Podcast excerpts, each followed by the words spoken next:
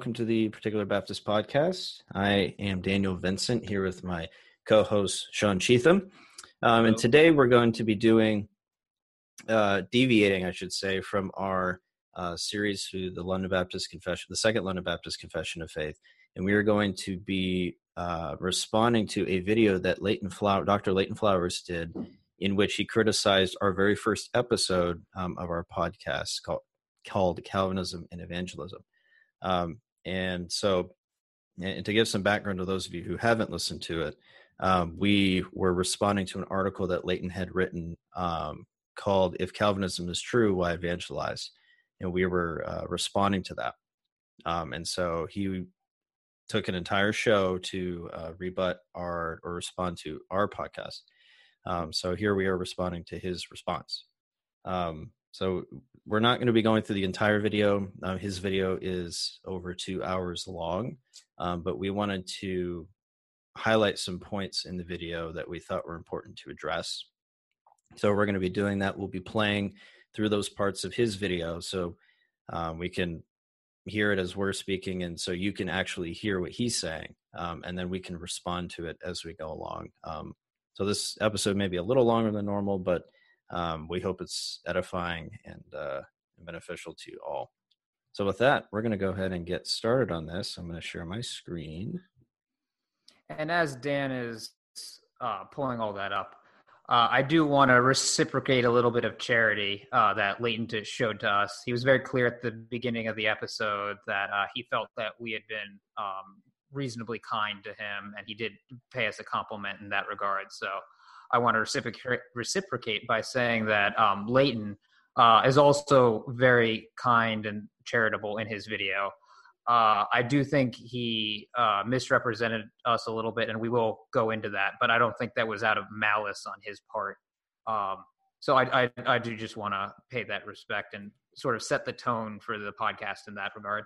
Agreed. Yeah, this isn't this isn't an episode to you know just go out with our fist swinging and bashing Leighton. Uh, we want to certainly be respectful in our response, um, but we also want to stand for truth, and we believe that he's in grave error um, in in his views, and we want to address uh, where we can. So, with that, we're going to start off um, with our first section of the video here, and then we will we may stop and as we're playing and, and talk about it. Um, but uh, here we go.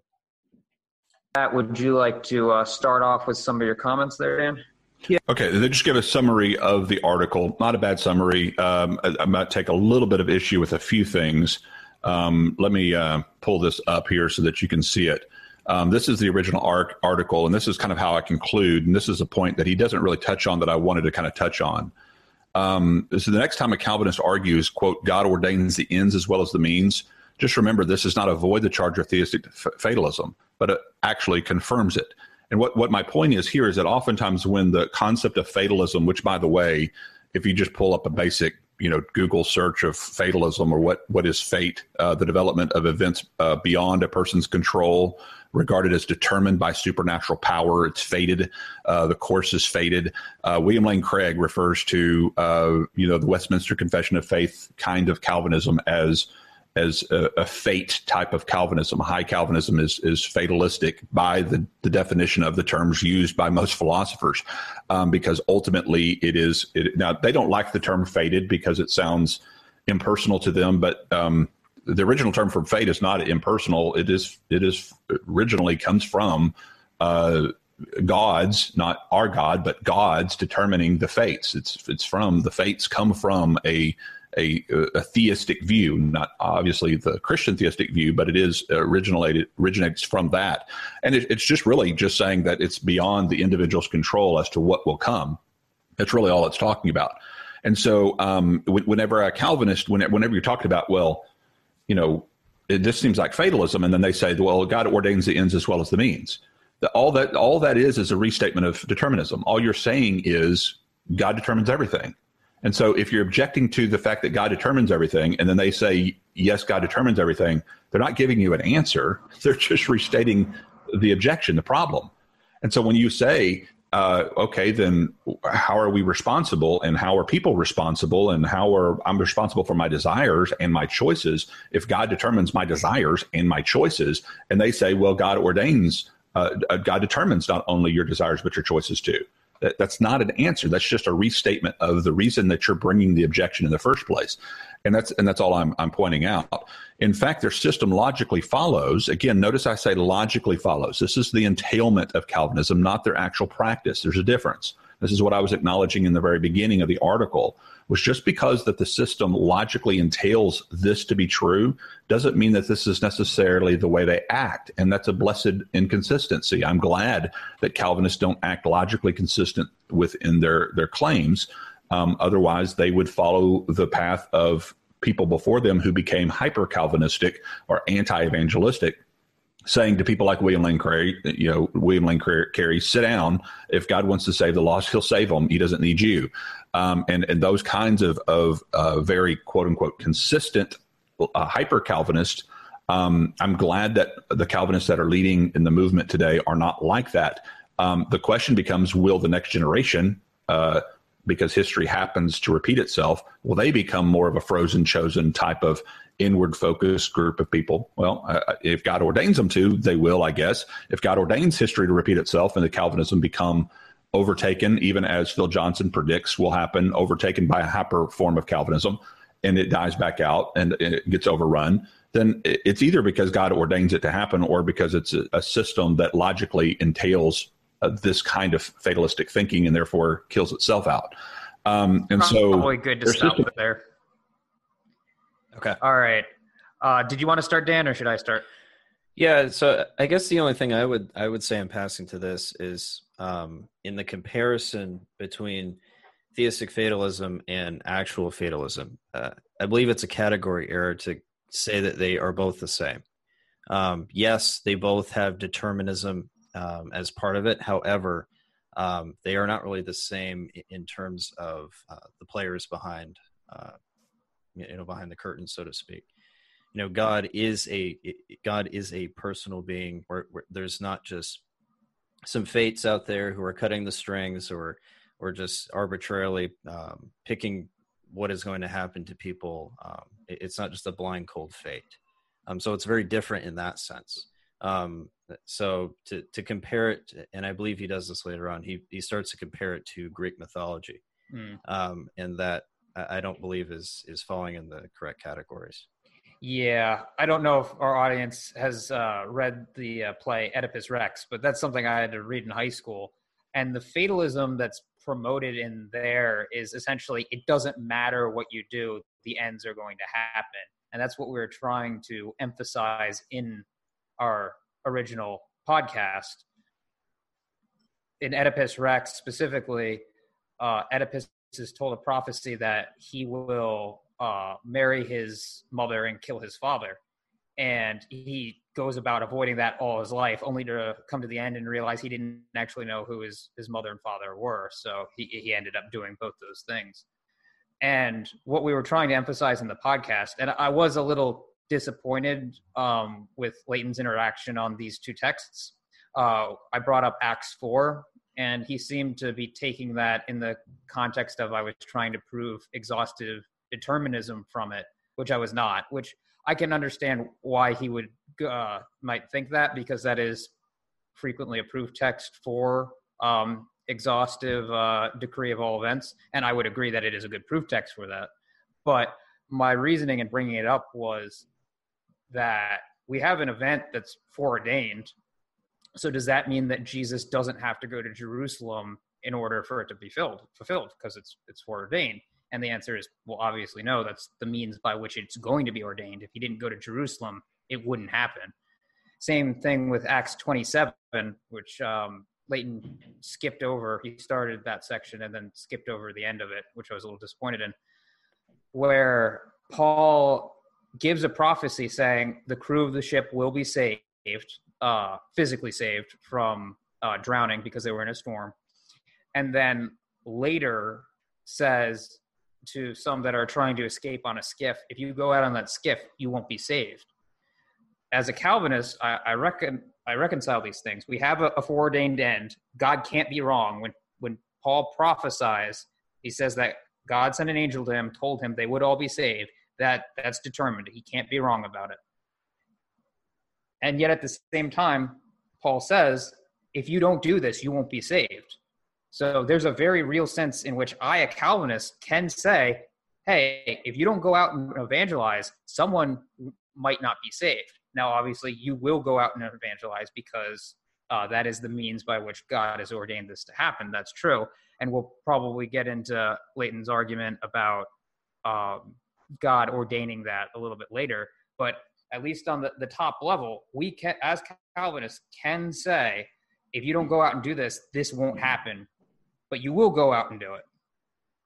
So that that was a little uh, that was a core aspect of what we were trying to get across that I don't think was interacted with very well.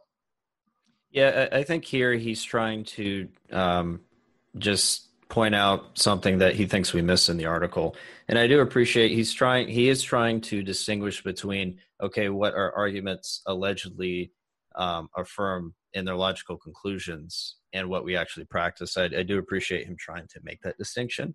Um, however, we would disagree that even the logical conclusion uh, leads to that point. Exactly. All right. Let's move on to the next section here. We're going to be jumping around quite a bit. Again, this would just be too much um, to it would just be too much to go through if we were to cover the entire two hour video. Um, but we want to be able to hit some of the main points. Give us because God tells us to, tells us to. And of course, we need to do things that God tells us to. But I believe that the greater motivation for doing what God tells us to is love for the people, not obligation to the law, not obligation to what we're told to do. Now, I do want to point something out here. Um, this is interesting. So he's saying that we need to obey God's law because we love the people, at least, at least in this particular sense with regards to evangelism. However, the first table of the law says that we are to love the Lord our God with all our heart, soul, mind, and strength. And then the second greatest commandment is like it. Not the first, the second is that we love our neighbors ourselves. So love for neighbor flows out of love for God, which is obeying his commandments, because Jesus said in John chapter mm-hmm. 14 that if you love me, you will keep my commandments. So if we love God, we will obey his commandments and therefore we will love our neighbor and want to see that person be saved um, and we seek to share the gospel with those around us. So i think that's something important to point out. That'll become important later when leighton asks us to address whether paul is more loving than right. than god in romans chapter 9 right but because we genuinely desire the salvation of the lost, because God genuinely desires the salvation of the lost. Now, th- this is where it becomes practical in our theology. This is whenever evangelism becomes rubber meets the road kind of things. Because if I'm sitting in a coffee shop, it's just actually happened to me probably three weeks ago, sitting in a coffee shop and, and I see an individual um, who looks like they're struggling with something. They're having an issue, and it's obvious they were on the phone with somebody. They're they're not happy. You can tell they are in a distraught position. Um, anybody who knows me, my wife uh, would would attest to this fact. I am not um, extrovert. Believe it or not, people see you see you on a, you think you're a teacher and you're you're teaching in front of lots of people. You must be an extrovert. It's just not true. Most teachers, actually, most preachers and teachers are introverts, not extroverts. Most theology geeks, a lot of us theology geeks are introverts. We like to sit around with our books and read and, and to study and understand things. Um, we're not naturally extroverts, um, and therefore, it, sometimes it's a challenge for us to do individual personal evangelism. Now, I was raised in an evangelist home. My dad was an evangelist, and so I learned to to be an evangelist and to confront, to talk with people. But my natural inclination is, you know, to kind of avoid conflict and avoid situations. And this person was obviously in a conflicting situation. Um, and in those kinds of situations, um, the motive for the reason that you're talking to that person um, is really valuable because if if you believe now, just look deep down. And again, a Calvinist could be in that situation. I could probably pick hundred Calvinists and put them in that situation, and and a, a hundred Calvinists um, and hundred non-Calvinists, and just as many Calvinists would respond the way that they should have as a non-Calvinist. I'm not trying to say that the the that the doctrine itself is necessarily the motivation for why one will evangelize and one not. Not like I said before, it's a blessed inconsistency. I think that uh, that many Calvinists are still evangelistic, and I'm, I'm thankful for that. In other words, they're not they're not acting as their their system dictates that they they could act if they took it to the logical extreme, which I'm thankful for. But hear me out.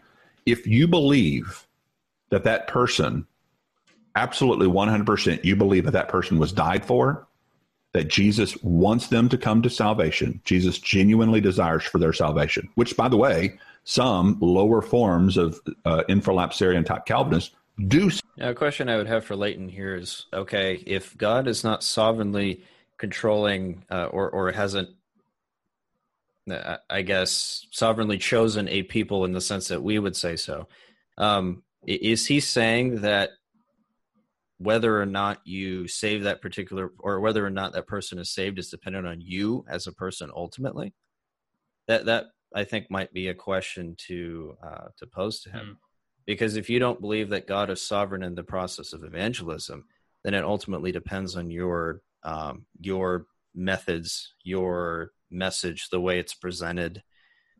And if that is not done correctly, then it's really on you if that person goes to hell or not. At least you can you've contributed to it to some extent. So I do I do want to note in passing that I am also an introvert, so I, I feel at least a little bit where where he's coming from there. Um, uh, he goes on to say uh, essentially that the reason why someone would evangelize is because they they think that Jesus is bought for that person's sin. Now, as a Calvinist, I have multiple reasons for evangelizing one of them is God commands everyone everywhere to repent, and that's just it's just a command, regardless right. of whether or not the person is going to repent. It's a command that needs to be shown to the people, and that will either uh, lead to their repentance or it will lead to their condemnation. But even their, in a Calvinistic perspective, even their condemnation is ultimately glorifying to God. So I do have a reason to evangelize that um, doesn't necessarily have anything to do with whether or not they will be saved just like Leighton here has presented a reason for why you would evangelize, and it doesn't necessarily have anything to do with they would be saved. So, again, I'm not quite sure if this is actually an objection. He seems to think that we wouldn't have any other reason aside for, well, maybe they're elect. Whereas he has another reason, and so do we. Yeah, and I think it goes back to what he talked about in his article initially was this somehow this false dichotomy between love and law that he appears to have given. You know, it's either you're doing it out of love for the person or you're doing, you know, or we would say that we're doing it out of law. And in this video, he's clearly trying to say, no, no, no, no, we can do both, but love should be the primary motive. That's mm-hmm. at least how I see it. Yeah. Um, and we we would we would agree with you. We can do mm-hmm. both. We can absolutely do both, but we we understand according to how God's law is laid out, that love for God comes first. And yes. that love for neighbor flows out of our love for God. Exactly. But you cannot have uh, love for neighbor without loving God first, which is submitting to his law. And that's really where we say, okay, we can do both. We love God by obeying his law, and we love our neighbor as an outflow of that. Say, they believe God absolutely desires the salvation of every person, and that He and some of them actually four point types uh, would uh, say that the extent of the atonement is for all, and that may be another uh, broadcast where we can talk about an inconsistent application of Calvinism, um, which you have God genuinely desiring the salvation. This is why I was saying there's some Calvinists who would be just as active in evangelism in this in this regard. But what I'm confronting is true five point Calvinism, which ultimately claims, as a particular Baptist would, that God has particularly paid for the sins of a particular people, the elect, and everyone else he has passed by. Statistically speaking, that person is probably not elect. Now, you don't know that, and you can't know that. And the Calvinist would say, I can't know that. I can't know whether that person's elect or not. But in- so, yeah, yeah, I was about to say, pause it right there. Um, why do you say it's statistically probable that that person is an elect?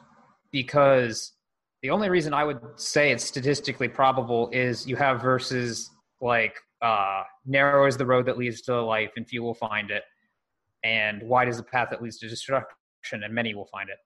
So both our systems say, assuming Leighton takes the same interpretation of that passage that I do, I know that there are some more postmillennial Calvinists that do think that the majority of humanity will be saved. But um, from my perspective, I, I, do think it'll be a minority, not a not a tiny minority necessarily based on Revelation, but uh, uh, Revelation, the book that is, uh, but uh, uh, a minority nonetheless. I would assume Leighton has a, a, similar view. That's why he's saying that we would, a minority of people are elect. But from his perspective, then again, if a minority of people are being saved, you're saying that it's statistically improbable that that person will be saved. Also, from your perspective, so if the answer is if the question to us is statistically that person's probably not elect, why evangelize? Could I not turn around and say, well, statistically that person's probably not going to be saved? Why evangelize?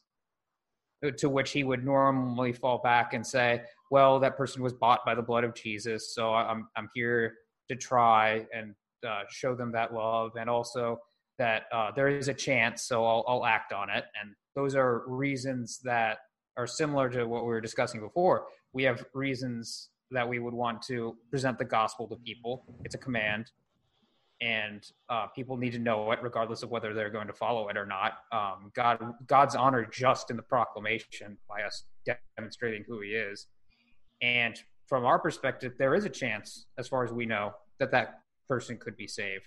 So it, it, it ends up being this the same reasons. I'm not sure that that fundamentally is a critique of our system. Yeah, that's a good point he really doesn't have the answer. He he has to admit to some extent that there is a secret will of God, which I think he does earlier on, um, but that God must. Yeah, like you said, this isn't really an argument because if the chance, uh, if it's based on the chance of someone being saved, then you have the same problem we do. If it's based on that, so mm-hmm. it's not really an argument or critique against us. We do it because we love God, we love our neighbor, and we know that God could save that person. He very well might. They very well might be elect. We don't know. That's not for us to know. Yes, we do believe in the secret will of God, which I, I think you would as well, Leighton. Um, but we, or secret will in some sense, not in, obviously in, the sense we meant. We mean in some in the sense that he doesn't know what is to come. Yeah, or, or exactly and also who is saved, who is going when, to be saved. When we get to the police car or the police officer example, uh, he basically admits to a secret will there. All right. In the back of the mind, you do know that it's very likely that they're not. It's very likely that God really doesn't love, salvifically speaking, that person. And can that motivate you, whether as to if you're going to say something to this person, if you're going to reach out to this person and offer help to this person or not? Um, especially if you're inclined, like I sometimes am, to go your own way and to do your own thing or think, well, I got a meeting or I got this to go to, and thinking to yourself, you know, no matter what I choose to do in this particular situation, if that person's elect, they're going to get saved regardless of my involvement. So maybe I don't get involved because that. And Leighton, we hear what you're saying. However, this goes back to our original argument about means. We do believe that, yes, someone will be saved regardless of whether I personally share the gospel with that person or not, if they are chosen to be saved. However, we still believe that the gospel must be preached to the world in order for people to be saved at all. Um, because God has decreed that method, and I, and I, I believe I brought this up in the first in, in this episode about Romans chapter one. The gospel is the power of God to salvation for all who believe. This is the means by which He has chosen to bring about salvation through belief in the gospel through God's work. And so we believe that this this actually must take place in order for in order for um, people to be saved. And so if I do pass that person by, you know, we should certainly seek to share the gospel with people. But if I do pass that person by, yes, if they are chosen to be saved, they will be saved. It might not be through me, it might be through Sean. I, I don't know. But at the end of the day, we do rest in God's decretive uh, will and, and, his means to bring about. But that doesn't uh, lessen my desire to share the gospel with others, and it doesn't lessen uh, the the uh, command, the power of the command for us to go and share the gospel with those around us. Now we might disagree on how we're to evangelize, um, but the this the same methodology is there, and you would say that we hold to that inconsistently because we don't practice that. We are actually uh, desiring people to be saved, but the logical conclusion of our arguments is is really hyper Calvinism. Mm. Um, but uh, but yeah, I did I did want to bring that up a little bit because I am a supralapsarianism, but at the same time, I do believe uh, there is a general love. I think the Bible does teach that uh, for all. Yeah, a common. Yeah, general love yeah. for all. Yeah, we distinguish between the salvific love that God has for His elect, where He actually saves mm-hmm. them and brings them into the kingdom, mm-hmm. and then there's the common love where the scriptures talk mm-hmm. about the rain falling on the just and the unjust. Mm-hmm. God, in the fact that God doesn't kill us all for our sin right now. Yeah. Um, yeah. Yeah. And then once again, I, I did want to highlight when you're when you're sitting in that coffee shop debating whether uh, to evangelize and you don't know if it's ordained for you or not. Well, there's a very real sense, just in the case of Paul, saying if you go on that skiff, you won't be saved, where you can say to yourself, if I don't go forward, that person won't be saved. There's, there's a very real sense in which that's the case because you don't know. You don't know if you were ordained or not. So when you're deciding right. what to do, what do you have to do? I have to go on what God's told me to do. I have to love God. Right, um, and that that's why we right we that's why yeah. we as, you know the churches we share the gospel to the whole world. We send people to different nations. We just we don't know who's going to be saved, mm-hmm. but we know that God works through that means in order. Yes, He has ordained the means, um, but He has worked through. He works through those means to bring His people into His kingdom. So really, the the chance factor, the statistical factor, really doesn't have any uh, sway on the argument at all. It doesn't. Mm-hmm. You could probably skip to the next section. I think we were done on that. Yeah, we were done with that section. Uh, so the next section here, he gets in that we're going to play. Let's see, it's at the uh, 43, about the 43 minute mark. Let's see if we can find it here.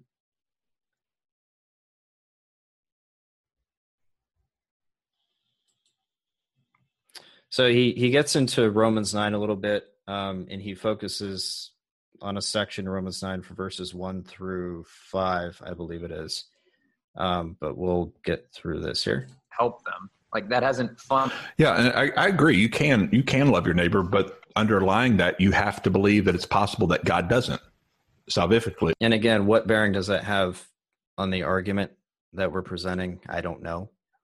It doesn't appear to have. It appears to be beside the point.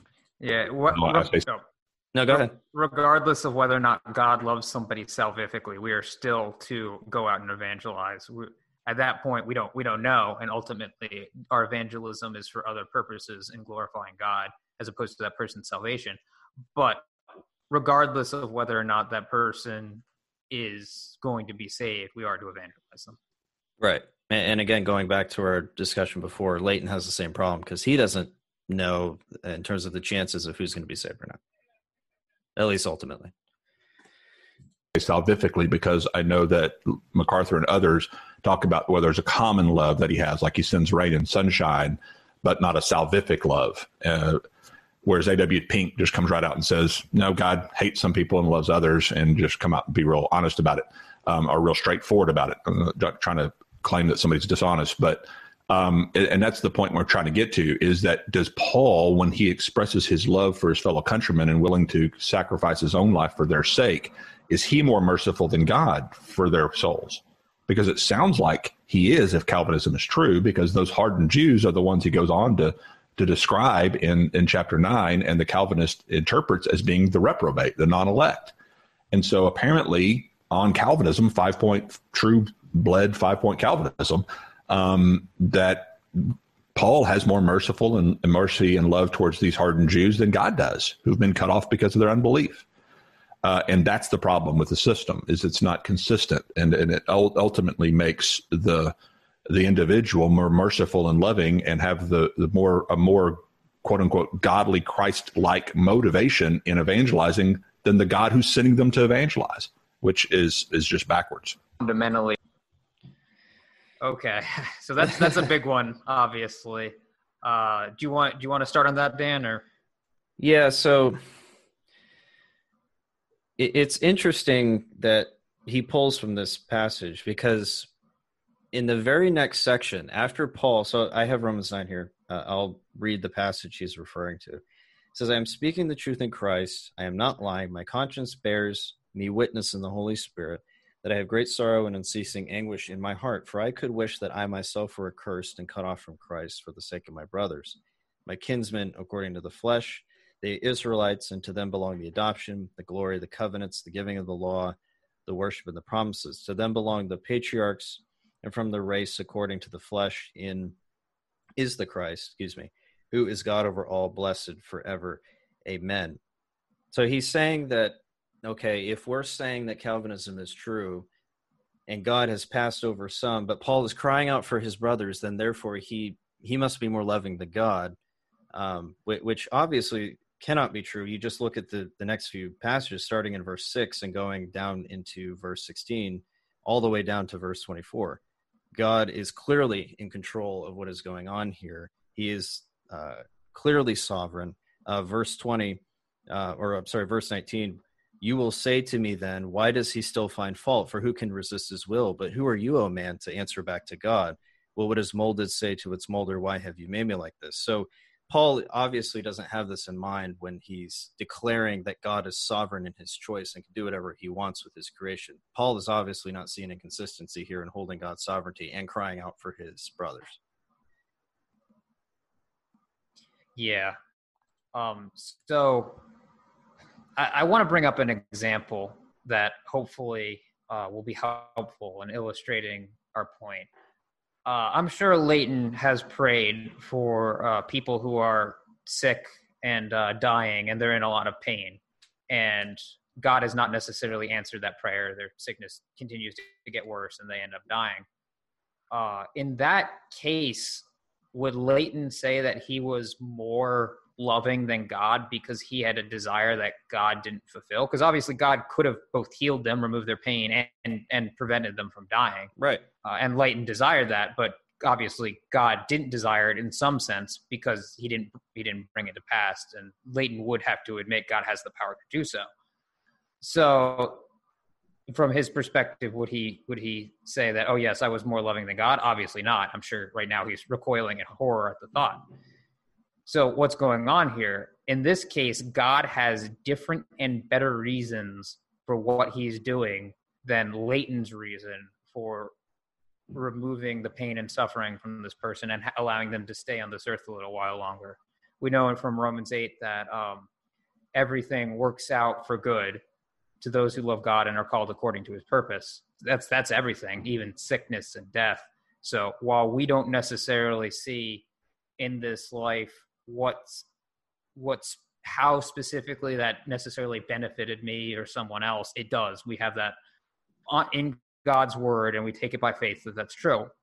So going back to paul's example paul uh, desires the salvation of people that that might not necessarily come to pass. I think it's a very similar thing.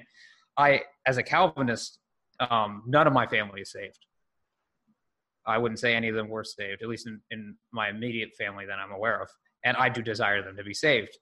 And yet, in the back of my mind, I know that that might not happen, that God might not uh, regenerate them and cause them to believe. So, even though I desire it, I'm okay with that. I recognize that God is, is greater, he, He's better, His will uh, that's to be done is more important than my desire. And I think Paul probably had a, a very similar mindset. And that really goes back to what we were talking about earlier about where's your source of love? Does it is it just on centered on man or does it flow from god first? Because when i look at my family i do love them uh, but when i look at god it's it's as if i didn't love them at all in a sense. They, they're they're nothing compared to him. And i think paul probably was expressing a similar sentiment. Yeah i would completely agree. And it and it goes back to paul's complete argument throughout this chapter at least in the early parts of it, is yes, I understand where the Israelites are in the predicament. I mean, they had so much common grace, give or not just mm-hmm. common grace, but special revelation, special uh, get grace given to them. Like Paul says in verse four, they had the adoption, the glory, they had the covenants, they had the law, worship, promises. They had, they had it all. They held the whole suite, and they rejected it.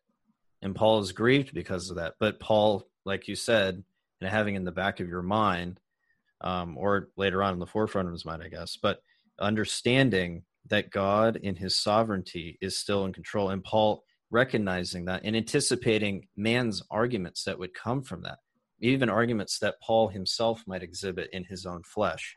You know, uh, like verse 19, who will you say to me, why does he still find fault for who can resist his will? And this is, I think, very similar to some of the arguments that Leighton brings up. Well, if God has chosen what's going to happen, if God has simply chosen that, you know, Jacob he's going to love and Esau is going to hate, then why does he still find fault for what I do? You know, eh, or if he hardens me or hardens others, how can he still find fault with with what is with what I do? Well, because he is the one who created you and can do what he wants. So Paul doesn't see any inconsistency here. He cries out for his brothers, but he still understands that God is sovereign and his will will be done, and he submits to that. He puts himself aside in spite of uh, his cries for his fellow countrymen. Exactly.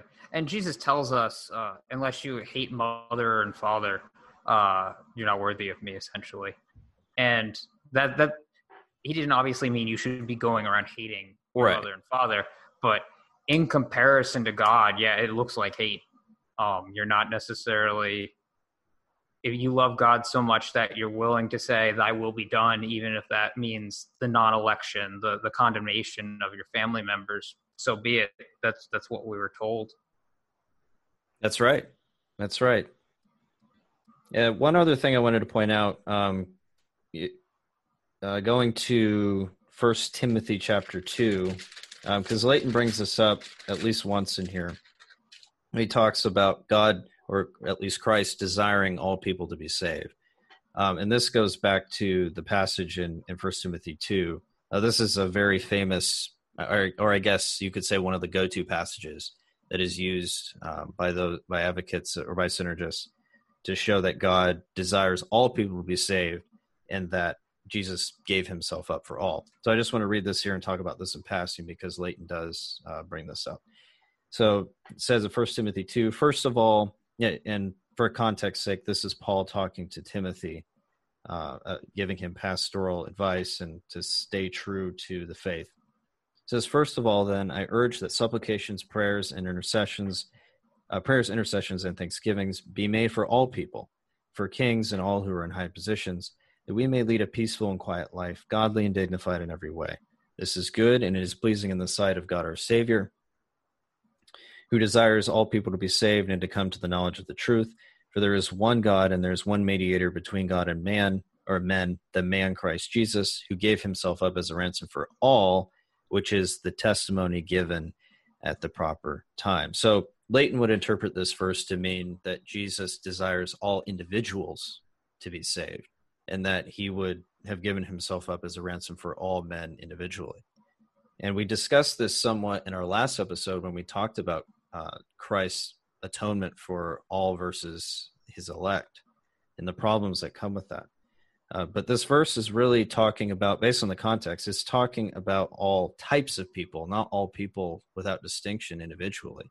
Because he says in verse 2 for kings and all who are in high positions, he's clearly talking about categories. He can't be talking about all people uh, because we know from other passages of scripture that all will not be saved. Jesus said in Matthew 7 Not everyone who says to me, Lord, Lord, will enter the kingdom of heaven, but only those who do the will of my Father who is in heaven will enter. So there's explicit teaching in scripture that not all, even those who claim the name of Christ, there will be those among the visible church who will go to hell because they really never believed and rested in Christ for salvation. So I want to say that in passing, um, and obviously we would have differences on the atonement. As particular Baptists, Reformed Baptists. We believe that Jesus died for a particular people, and that atonement was applied to them only. It wasn't a general atonement that was made uh, and then you simply have to believe and accept it. Uh, we see problems with that and refer to our last episode. We do an in-depth discussion on that. Uh, but i just wanted to bring that up in passing. All right. Do you want to move on to the next section? Yep so in this next example uh, leighton uses the example of a police officer uh, to try and uh, as a way of uh, talking about the causation of evil. So we will go to that section real quick. Anybody, including the synergist, trying to sit around and guess, okay, what's God's secret will here? Is it uh, should uh, Jesus be put to death or not? The answer is, at one, in one hand, no, and on another hand, yes. But from our perspective, we would say that it was wrong for them who put Jesus to death to have done it, and they should not have done it, even if it was God's um, secret will, uh, His decretive will that that happened. Um, so, from our perspective, and this is why we use the police sting analogy to demonstrate that even police officers can bring about an evil event, the selling of drugs at a particular time and place, without being the causal determiner of the criminals involved in that event. And so, if if a police officer can pull it off, then of course God can pull it off. God does not have to determine the desires of Pilate and uh, Judas and all of the the people involved in that event in order to ensure his victory. Omniscience can accomplish that. He can know their intentions and their desires and use them and manipulate the circumstances to ensure an evil event takes place without um, having anything to do with tempting men to evil or causally determining their desires. And therefore, they're justly held accountable. Why? Because they freely desired and acted upon those desires. They weren't causally determined to desire those things and to act upon those desires. That's the. So, Leighton tries to use this example of a police officer. So, it, basically, a sting operation. So, a police officer goes and, you know, he sets up a, a fake name or he pretends to be a drug dealer in order to catch those who are who are in the act of selling drugs or whatever it is. So he, he tries to use this and say, okay, if if a police officer can do this, then God can do it. And this is a, a be blunt, a terrible analogy. It, it's a terrible analogy, and here's why. Uh, one, God is not beholden to the standards of men in order to be validated. You know, saying things like, well, if a police officer can do it, God can do it. No, it's if God can do it, the police officer can do it. That's the language that we need to have. Uh, and, and two, this is not a good analogy because it, it falls into a category error.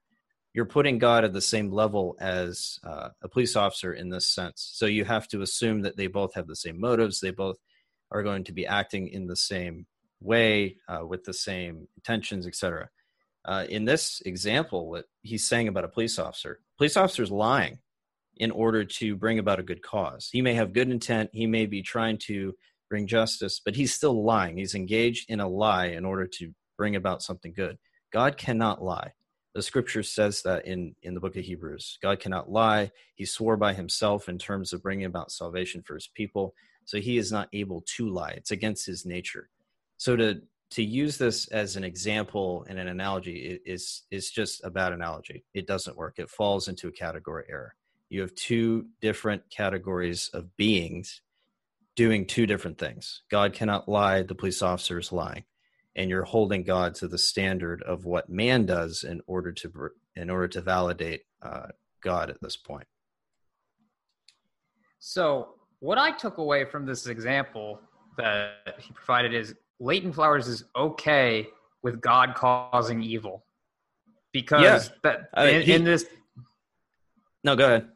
Because in this in this example, the police officer in the sting operation causes evil to happen, uh, both in the fact that uh, the people buying the drugs are breaking the law, right, and in the fact that uh, they're acting on evil desires because they're who knows what they're going to do with it, whether it's personal use, which is wrong, or if they're going to resell it. Say they resell it to kids.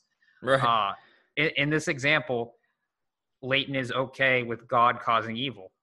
So he should not necessarily have an issue. Obviously, we're we have a, a, little bit different view, but he should not necessarily have an issue with us saying God causes evil to happen because he's okay with that conceptually, at least in some sense. Obviously, we think that God causes evil slightly differently. Although whenever he causes evil, it's always good.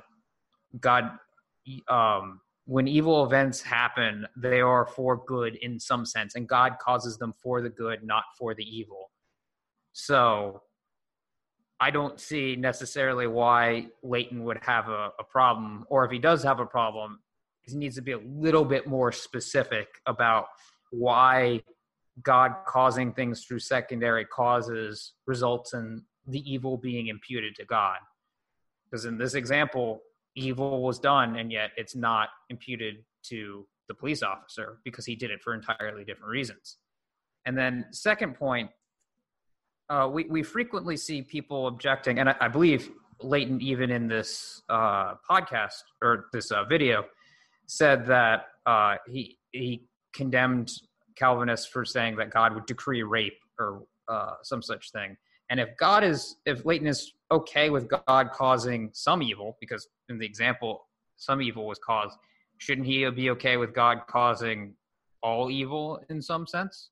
And he'd he'd have to admit that God did cause uh, even things as evil as rape in some sense, but there is no there's no um, line in which you can say, oh well, God, yeah, God can cause some evil, but mass murder or whatever the heinous crime might be, that's too much for God to cause. Uh, at some point, he said that um, I think he was alluding to the fact that God didn't cause COVID, which we would obviously disagree with because we think God ultimately is the cause of everything. But there's there's no line as long as you're willing to say, yeah, God can cause some evil. It it, it needs to be that God can cause any evil. There's there's no line here. It was like, oh, that's too much evil for God to cause. It doesn't make sense. Yeah, and what's interesting is if you look at the nature of of Christ's death, you're talking about someone who is truly innocent being put to death. Not only a mm-hmm. truly innocent man who was not touched by the fall of Adam, but someone but God himself.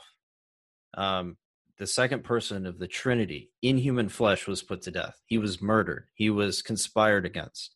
He was uh, unjustly put to death. So I think it's safe to say that this is the greatest evil that ever happened. And so anything less than that, uh, if we're going, if he's going to admit that the greatest evil that ever happened in, in the history of humanity, in the history of the world, was the Son of God being put to death at the hands of sinful men, and he says, yeah, that was caused. Yeah, God didn't decree the desires, but you know, he, still caused it to happen. He, he ensured that all these events happened at just the right time. But to say anything less than that uh, relatively speaking, was not decreed by God, or, or, at least in terms of the desires, it, uh, it I think is very inconsistent. Mm-hmm. Because in the in the example, the police officer is a cause of that event. Obviously, he, he yeah. set up the event to happen. Yeah, he orchestrated all of the means. So again, Leighton would, I think, where he's differentiating, he's saying, yeah, an event might happen based on God's uh, providential, if it use the term loosely, providential means of ensuring that it's going to happen. He just didn't decree the desires. Mm-hmm. Now, I don't know how that plays into other events. If he says that uh, if God actually brings about evil events to happen in other ways, I, I don't know if he does that. But at the very least, desires are not orchestrated by God, or at least decreed by God. Mm-hmm. Which um, we're going to get into desires at some point because that was one of his fundamental fundamental questions to us. Yeah. But we'll we'll save that for another section. Yep. All right, we're going to jump ahead here. Now, in this section, he actually asks us a question. Um, he wants to know what we mean when we say that God is not the author of evil. We'll go ahead and play this clip here, then we'll discuss. If I can find it the author of evil, I think is really where he's getting at. Um, and that's a that's a problem. Obviously, we as Calvinists would say that God is not the author of evil; that evil only comes from the creature. Um, uh, and not- what, what's that mean when you say God's not the author of evil? What can you define that for us? Now, the reason that that was added in later, because Calvin actually says God authors evil in one of his quotes. We've played it before here, and y'all have seen it before. It's in his institutes. Um, but later catechisms, after he's called out on that, um, and and that's repudiated, the, the later catechisms and and, and um, uh, statements of faith, uh, creeds that they write, they clearly say, "But God is not the author of evil." Now, the reason they put that in there is because the Remonstrants and others who were fighting against Calvinism at the time we're calling that blasphemous to put that onto God whenever the Bible clearly says God is not is not the author of confusion. and sin is confusion. And if you say God's not the author of confusion, then that's one thing He doesn't author. And so they was they added those things into the catechisms to try to say, or into their statements of faith, to try to say, okay, we don't believe God authors evil and confusion and all those kinds of things. But then they never define really what author means, because I've not seen a, a distinction with a difference between what you call sovereign decree, i.e., theistic determinism, and authoring. In fact, one of my favorite Calvinists that live today that I know is Chris Date, and he uses authorship, God authoring a book, as his example of how sovereignty works. Uh, Doug uh, Wilson does the same thing in his debate with Steve Gregg. He actually uses uh, an author of a book to illustrate how sovereignty works. Um, and so, how, how a Calvinist can maintain that God is not the author of evil, yet maintain that God is meticulously uh, decreeing, determining, causally determining, uh, decisively dis- decreeing all things that come to pass, including temptations, evil desires, all the things, pride, lust, everything. And he's not the author of those things, but he is the causal determiner of them. What what does that mean? Can you define what you mean by author? In other words, describe a God that does author evil and compare it to the God you believe in and tell me what the difference is between those two gods. If you could do that for me, if, that's a challenge to Indy Calvinist and Chat T. Grogan. Some of you guys have been posting. Here's the challenge describe the author of evil, the God who does author evil, and then describe your God and show me the difference between the God who is authoring evil and the one who isn't. And, and show me the distinction with the difference between those two forms of God. And I would really, really help me. Uh, and just so great question, Mr. Flowers. Great question, and we want to take some time to talk about this. So, the clip you were playing right before uh, you went into your response here, uh, I was referring to our Confession of Faith, the Second London Baptist Confession of Faith of 1689. It's chapter five, paragraph four. It says, "The Almighty power, unsearchable wisdom, and infinite goodness of God." So far manifest themselves in, in his providence that his determinate counsel extendeth itself even to the first fall and all other sinful actions both of angels and men and that not by a bare permission which also he most wisely and powerfully boundeth and otherwise ordereth and governeth in a manifold dispensation to his most holy ends yet so as the sinfulness of their acts proceedeth only from the creatures and not from god who being most holy and righteous neither is nor can be neither is nor can be the author or approver of sin. So you want us to be able to distinguish between a God who authors evil and a God who doesn't. The answer to this question really goes back to what is evil? What is evil itself? Because if we believe that God created all things and that God is the causation of all things, then everything that actually exists must be from God, right? Scriptures teach that Jesus Christ created everything that is visible and invisible, heaven and on earth. Everything that exists was created by him and for him. So, if we say that God is actually the author of evil, evil must be something that God actually created. So, that would be a God who actually authors evil. Now, what we would say in the Reformed tradition, and what we believe is biblical, is that God did not create evil and cannot be the author of evil because evil doesn't actually exist as a substance. Evil is simply the lack of that which is good. And we see this in the uh, Westminster Shorter Catechism. It actually discusses this. And this is uh, from Dr. James Dolezal. Um, I don't know if you've actually read any of his, uh, he's a Reformed Baptist minister or pastor. Um, I would highly encourage you to read. The article is called Agency Concurrence in Evil. Agency Concurrence in Evil, a study in divine providence in the Journal of IRBS Theological Seminary uh, from 2019. Uh, very helpful if you want further study on this. But he quotes the Westminster Shorter Catechism, question 14. It says, quote, Sin is any want of conformity unto or transgression of the law of God. And he also quotes from 1 John 3 4, says, Sin is lawlessness. So sin is not a substance that actually exists Sin is just simply the lack of that which is good, where good ought to be. So if sin is not something that exists as a substance, God could not have created it in his decree because sin is just non existence. It, it, doesn't actually exist, and God cannot create non being. So that's how we would answer that and say that God is not the author of evil. Another thing uh, that we can note here, and, and Dr. Dolezal actually points this out as well. He says, uh, quote, but he does not author uh, he but he does not author that evil outcome for at least two reasons. First it is not due to lack of good form in god that evil results but from the lack of good form in the creature. The creature's deformity alone provides the formal reason for the evil of any action. We might think of this as formal causality in a negative mode. Second since divine non-determination does not result in any term of production. There is nothing evil positively produced by God when he withholds any form of good from the creature's will or action. And he goes on to say, obviously, the entire argument that God is not the author of evil only works on the assumption that God is not naturally required to give every requisite moral good to every creature, even if he requires such good from them by way of command or precept. So that's another thing. When God is decreeing evil, he's not actually creating anything evil positively uh, what, by decreeing it because evil does not actually exist as a substance. So that's how I would uh, say from the Reformed tradition and from Scripture that we can distinguish between a God who authors evil and a God who doesn't author evil.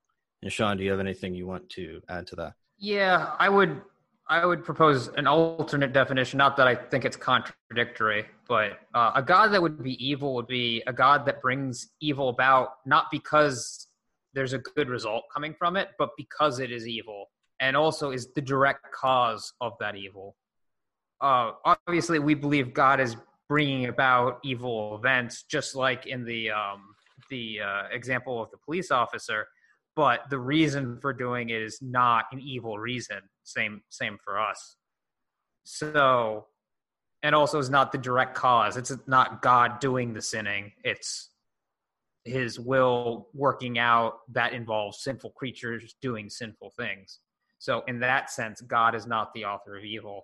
I can't speak to what calvin meant when he said god is the author of evil uh, I, I would hope, I don't know, I, I could be wrong, that he meant it in the sense of that God is the author of events in time, and therefore he's the author of evil in that sense, uh, because evil events do happen in time.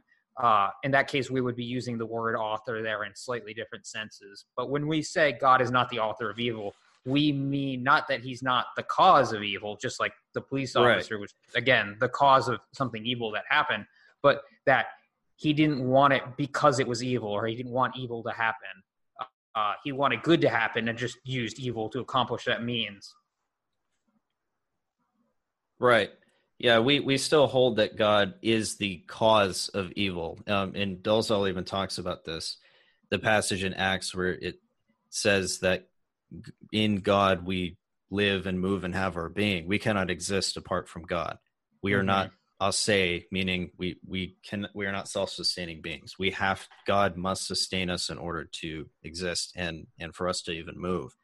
So even those secondary causes are moved by God as well. So yes, we would say that those things are caused uh, by God. But the nature of evil, uh, I guess, uh, exempts God from being the the author of evil in terms of creating it and being culpable for it the nature of God not necessarily uh, the God not being co- required to decree anything, all, all that which is good, and also the nature of evil itself as being a non-substance. All right, I'm all right. good on that. If you want to move on. Yep. All right. And I think this next section will be quite meaty because this seemed to be his fundamental criticism. Yes, how, yeah. This was can, this was definitely yeah. something that was brought up multiple times in yeah. probably different ways. Uh, yeah. Let's see if I got this the right one. I think I did. Basically, how does God? How can God give us desires and then hold us responsible for acting on those desires? Right. Really. Now, obviously, we do believe in judicial hardening, and right, yeah, make may make someone worse than we see that before. in Pharaoh. Exactly. Go back a little bit. Although even that Right. Um, and God um, may bring that event um, about to pass um, for some other reason. uh, that would be good. But ultimately, it's still my desire that's done it. God hasn't necessarily. So you know, notice he said, ultimately, it's still my desire that has done it. Okay. He's not acknowledging, as somebody was quoting earlier, that these guys don't understand Calvinism. they accuse us of not understanding Calvinism. They don't understand Calvinism. Um, th- this. Well, I mean, yeah, you, you seem to indicate that you don't, but this is the problem: is that you you continually to point back to desire as the the basis for the blameworthiness of man, as if desires themselves are not equally decreed by God as every other thing that comes to pass.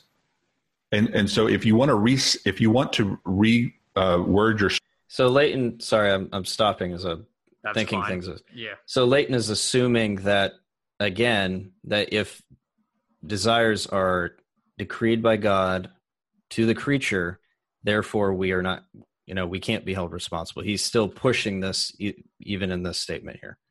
It, it- that basic assumption is going through Well, this uh, yeah. response.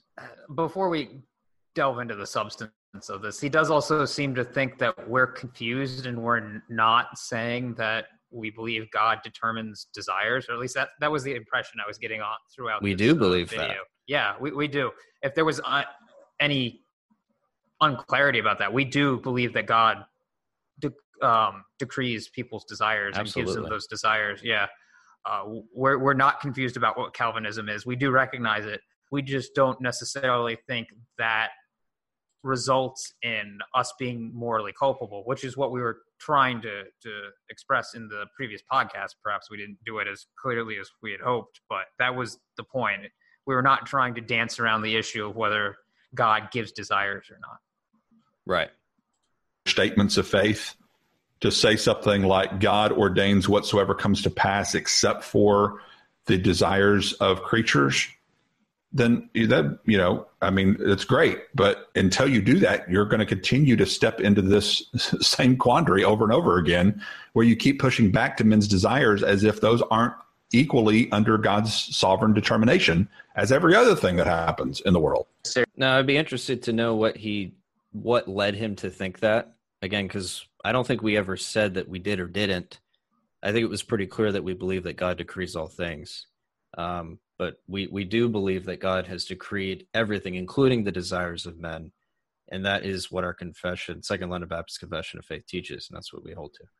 necessarily made me do it. Um, he hasn't changed my desire necessarily. Now, obviously, we do believe in judicial hardening and Right. Yeah. make What is God hardening if not the free will of the creature? What is God? Uh, you hear James White talking about how God restrains evil or He permits evil all the time. Okay, what, what is He restraining and or permitting if not the free will of the creature? Is He is He decreeing them to want to do something and then restraining them from doing what He decreed for them to want to do? That that makes no sense. You've just got God restraining things He's decreed. Um, when you talk about restraining and or hardening and or uh, permitting, all of these are words that presume libertarian freedom of the will. Otherwise, you've just got God restraining and hardening and permitting that which He has determined or decreed beforehand, and it, Uh, it, it becomes pause so, here. So we, we do believe that we actually can choose based on our nature. We just do not believe that our wills are outside of God's sovereign providential uh, providential hand. Yeah. Um, for him to say it presumes libertarian free will, no, it just presumes free will. And obviously, we have compatibilist free will. It doesn't Right. presume libertarian free will because God, in his decree, can say, I desire an end, and I also desire to change this person's behavior in order to achieve that end, such as the hardening of Pharaoh's heart he can he can say okay it's in my decree that um pharaoh will pharaoh will be this way and i'm going to make him act worse than he normally would in order to achieve my ends. That's that's perfectly fine. I don't see a logical problem with it. But this really gets to the heart of why Leighton essentially believes that because our desires are determined that we're somehow morally not culpable for what we do And that is not the basis of our judgment. Paul does actually say something that would result in us being able to basically not have sin imputed to us in um oh where are my notes? There we go. In uh romans chapter 5 verse 13 he says for until the law sin was in the world but sin is not imputed where there is no law. So if there was not a law then sin would not be imputed to us that is the only requirement as far as i can see the bible teaching for how is sin imputed to us. It's not on the basis of our desire. Uh, what I, I see nowhere in the Bible where Leighton would get the idea that God has revealed to us explicitly that you have to have a, a desire given to you by God in order, or that desire somehow because God has not given you a desire that you're not morally culpable. I don't see that concept being explicitly stated or implicitly stated in the scriptures. The only thing we're judged on is fulfillment of God's law. Or if we're in Christ, uh, we are not judged by that. But so I just lost my train of thought. Um, yeah, happens sometimes. Uh, Well, essentially, you, yeah, yeah, no, and I think part of this goes back to uh, a, a, biblical view of man. You know, if if we we not only believe that we are held accountable for our desires based on what we choose to do, based on our desires, but we are under Adam's curse. Exactly. We are born. We are imputed sinful from birth through Adam, through our covenant head. Now, I don't know what personally what Leighton's views are on that um, I, I'm not going to speak to that, but I think it's important to note that we also hold not only it's the desires, but we're held culpable based on our sinful nature that leads to those sinful choices. And then Leighton, but Leighton would just, I think, rebut and say, well, those choices were determined by God, therefore you can't be held culpable. Uh, but we say, yes, you can. God has given us uh, the ability to choose that which is right according to his law and to choose that which is wrong, which is against his law. Now, unless you are saved, you are not going to really choose that which is good. We believe that Romans 3 teaches that there is none who does good, no, not one, meaning that we can't actually choose that which is good. And Leighton would obviously, uh, I think, to some extent disagree with that. Um, but we do believe that we cannot actually choose that which is good. And even the appearance of good actions done by men that appear to be good from a human perspective or even uh, uh, superficially to God's law are really sinful in God's eyes because they are not done out of love for Him. They are not done in the clothed righteousness of Christ and out of a true desire to please Him.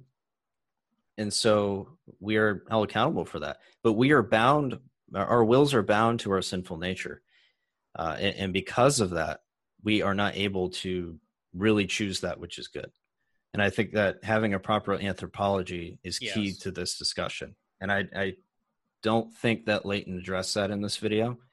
Um, but I think that's important to to bring up as we're discussing these issues of choosing and culpability. Exactly. Yeah. God doesn't give us a wicked desires just because he wants to or just because you know he, he wants us to act evilly. He gave us wicked desires when Adam fell because he put a curse upon the entire human race. So Leighton would have to say, well, that was unjust, or he, he may not believe it, obviously, but uh, that that's what the Bible teaches. But he, in order to say that, oh, it's unfair for God to have given you wicked desires at all, he'd have to say, well, it was unjust for God to give wicked desires at the fall, and I just I don't see that. I think that is a perfectly on God's part. He had the right to do that to curse Adam's posterity. The only other way I could see him trying to get around um, this would we say okay so god decree or god works out his decree by doing something just aka putting out uh or giving us a sinful nature after the fall but god decreed the fall to happen. So certainly that makes god culpable right? And my answer would be no it actually doesn't because god can work well god can decree the fall to happen and still not be responsible for it just like in Leighton's police officer example again the police officer caused something to happen, which didn't necessarily result in the police officer having uh, the action be imputed to him as evil. Same thing with the fall is how we would view that. So, and to wrap around to my previous thought, the only thing we're judged upon is is the law. Did we keep it or did we not? Or, or if we're in Christ, then we we we are seen as having com- uh, kept the law completely. We have the righteous robes of Christ. So there, regardless of whether or not God has given us a desire, He's not obligated to give us a new desire. He, if He causes us to be born again, that's that's wonderful. Praise right. to His name. But He was not obligated to do us. No, he, he could have left us all in Adam's state. So, if He's not obligated to give us new desires, but the law still needs to be fulfilled, I don't understand how we wouldn't still be morally culpable. It's not that we don't have the ability in the sense of like we're physically unable to. There's a difference between me telling someone, okay, go jump over that mountain, because obviously they're physically incapable of doing it, and me telling someone, don't lie, but because they desire to lie, they desire whatever benefit that does it, they uh, aren't held morally culpable for that. They had they had the ability, in a sense, to not lie, but in another sense, they didn't have the ability because they didn't desire to. And God is not responsible. He's not obligated to give us good desires. Right. And it, yeah, that's an excellent point. That goes back to what Dolezal talked about that God is not, you know, if God were actually required and morally required to give us good desires all the time, and then he gave us bad desires, then he could not actually hold us responsible for exactly. That. But God is not held to any standard outside of himself. He is the standard itself. He is righteousness itself. So if God decrees that something is going to happen there and not creating anything evil positively in the creature and not creating non-existence since evil is not actually a substance that exists, simply the lack of the good, then God cannot now be held culpable for the desires that he decrees in his uh, in his creatures. And one thing I want to say in passing, I want to read this section again from Dolezal, talking about the difference between the robot and a puppet, and or I'm sorry, an agent and a puppet, which I think might be helpful here in this discussion. He says, "quote Some protest that this thick account of divine providence turns man into a mere puppet. This common objection says both too much and too little." It says too much in that it must presuppose that for God to be at work in a creature, the creature must not be working. Puppets are not agents, but are merely patients, receivers of action, but not doers in their own right. Angels and men would only be puppets if they were pure patients and not also agents. Being caused by another is not what renders a puppet a puppet, but rather being a mere patient, a non agent. But the puppet objection also says too little, inasmuch as God's activity in the creature is far more interior and pervasive than those of a puppet master to a puppet. Puppet masters only push and pull an independently existing object, whereas with respect to God, humans are not independently existing beings. He not only moves them, but he makes them be at every moment in their existence. In this consideration, their dependency upon God is profoundly greater than the dependency of puppets upon those who move them. And I think that's important here because we do believe we are agents.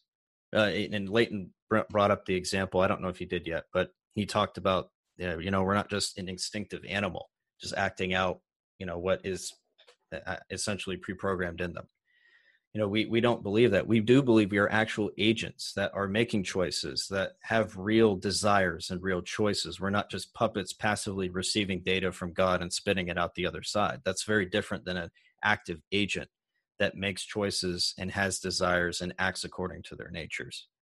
So i just want to say that in passing. All right. I think uh, the next clip is the last one correct? Yes. Yep. We're on our last clip. Yes and then we and wrap things up. This next clip wasn't necessarily a theme throughout, but I did want to to highlight it. Yeah, we think it's very important to yeah. to bring this up. Um, let me start back a few minutes so we get some context.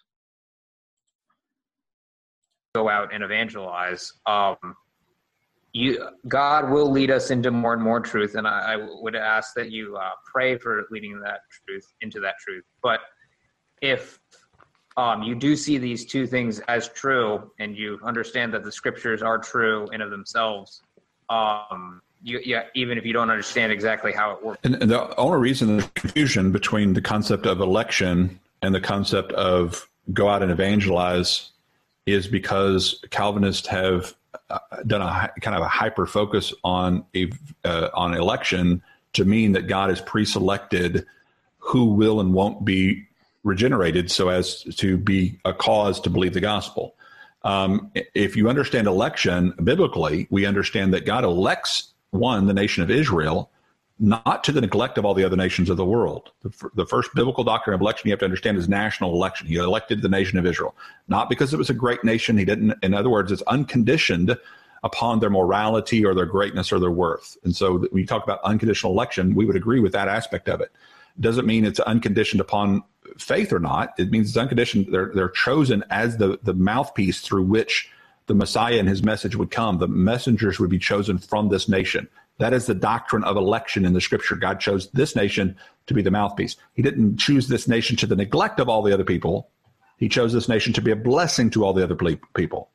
Secondly, we have the, the election of individuals Elijah, Paul, other Israelites who are chosen to be messengers, the ones who speak the truth, to be the mouthpiece of God, to speak the truth, to write the truth, to be the, the ones who brought the word to the world um, they were chosen for this purpose. Okay.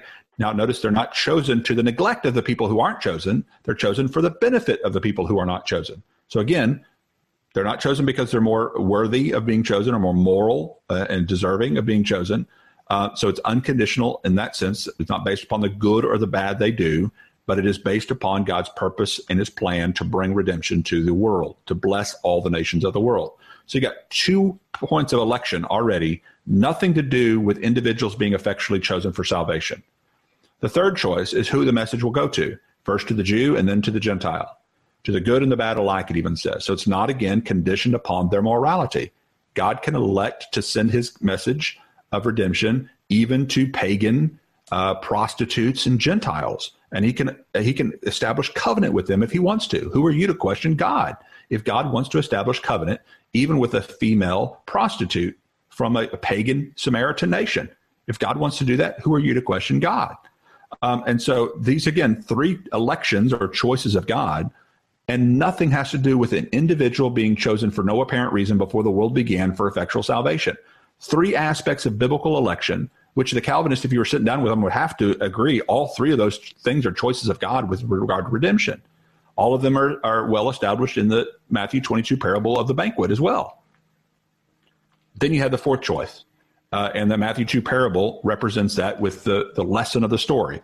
Many are called, few are chosen. Well, how does he call them? Through the nation he's chosen, through the prophets he's chosen, and the message he sends both first to the Jew and then to the Gentile. Okay?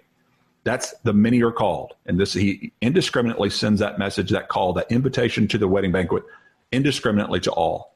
But few are elect. Who are the elect? The elect are those who are both good and bad morality. So it's not conditioned upon their morality. So it's unconditional election on that, that front. But what is it based on then? Just arbitrarily, these guys are picked for no apparent reason before the world began, just for some secret reason only known to God. He just picked some people and passed by over. It's kind of a divine lottery. Yeah, there's a real reason behind it. We just don't know what it is. And God just picked people. Is that it? No, the Bible says this one's clothed in the right wedding garments, that one's not. So because he's not clothed in the right wedding garments, he's cast out. There's a condition there. It's not on his morality. We know that the gospel went to the good and the bad alike. It's not based upon morality. So who are the ones he grants entrance into the kingdom, into the banquet? Those who come clothed in the righteousness of Christ, the wedding garments, through faith. So it's not conditioned upon the morality of the individual being chosen, but it is conditioned upon his faith in Christ.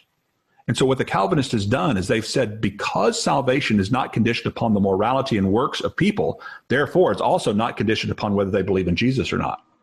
And that is not something ever established in the Bible. Paul does just the opposite. It's not conditioned you upon morality. Right there.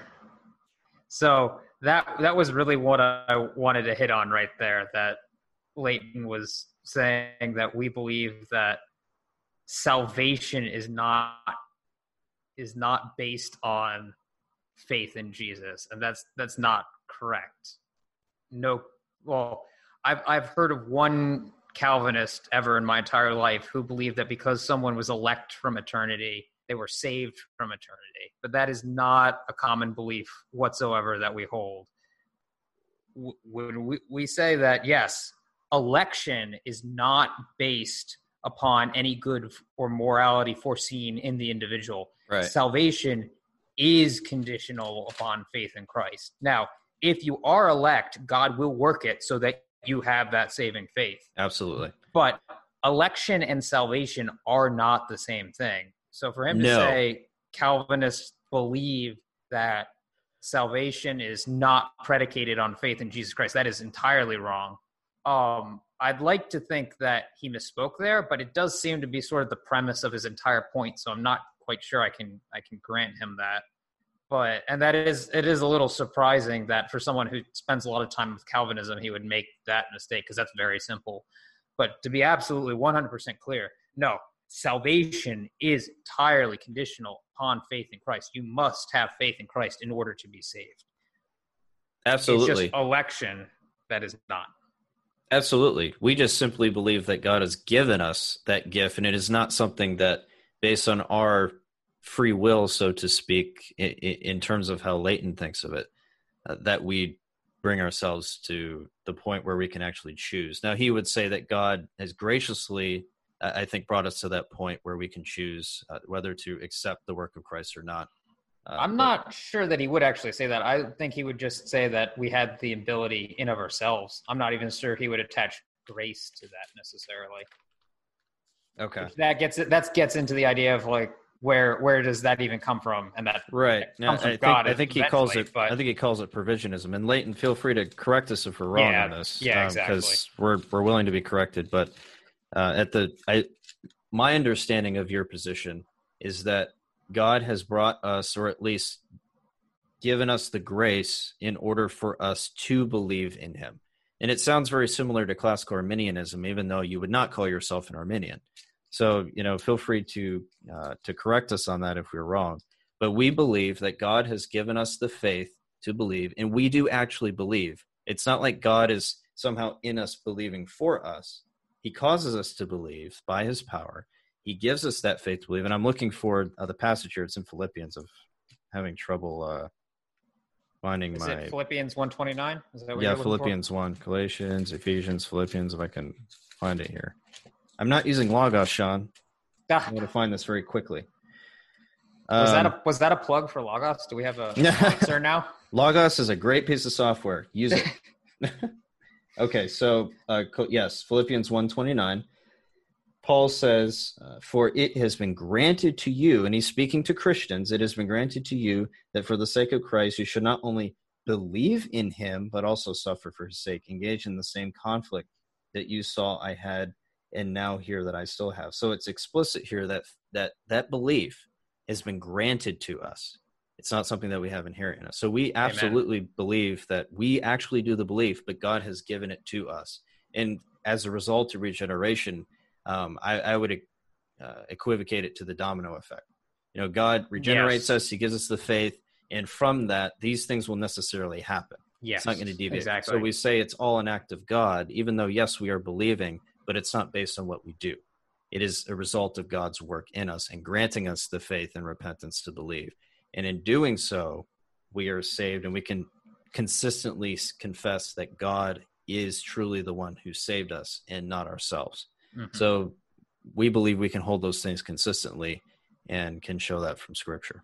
And I'd also like to push back a tiny bit on Leighton's assertion that in his system, God's choosing is not, or salvation is not predicated on morality or such, because essentially what he's saying is you're not saved by your, your morality, you're saved by your faith, which we, we believe obviously too, but that faith comes from you.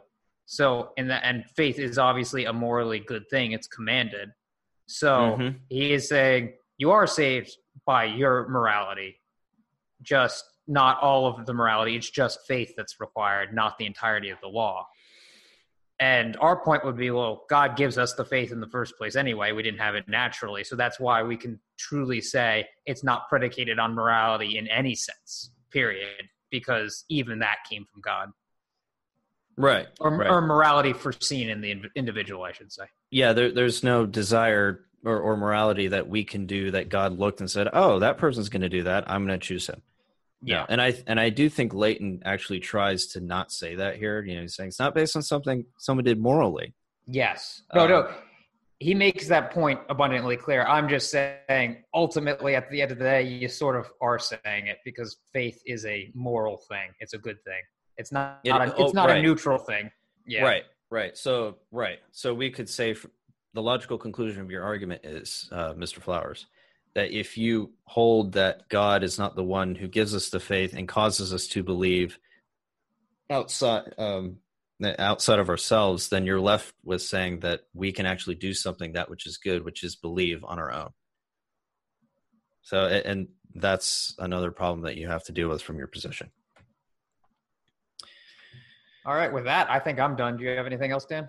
No, no, I think that's good. Um, I'm trying to look at our time. I think we definitely did go over a normal time, uh, Yeah. but we wanted to make sure we we try to represent Mr. Flowers accurately, and and we wanted to hit some of these main points Yeah. um, that he that he brought up.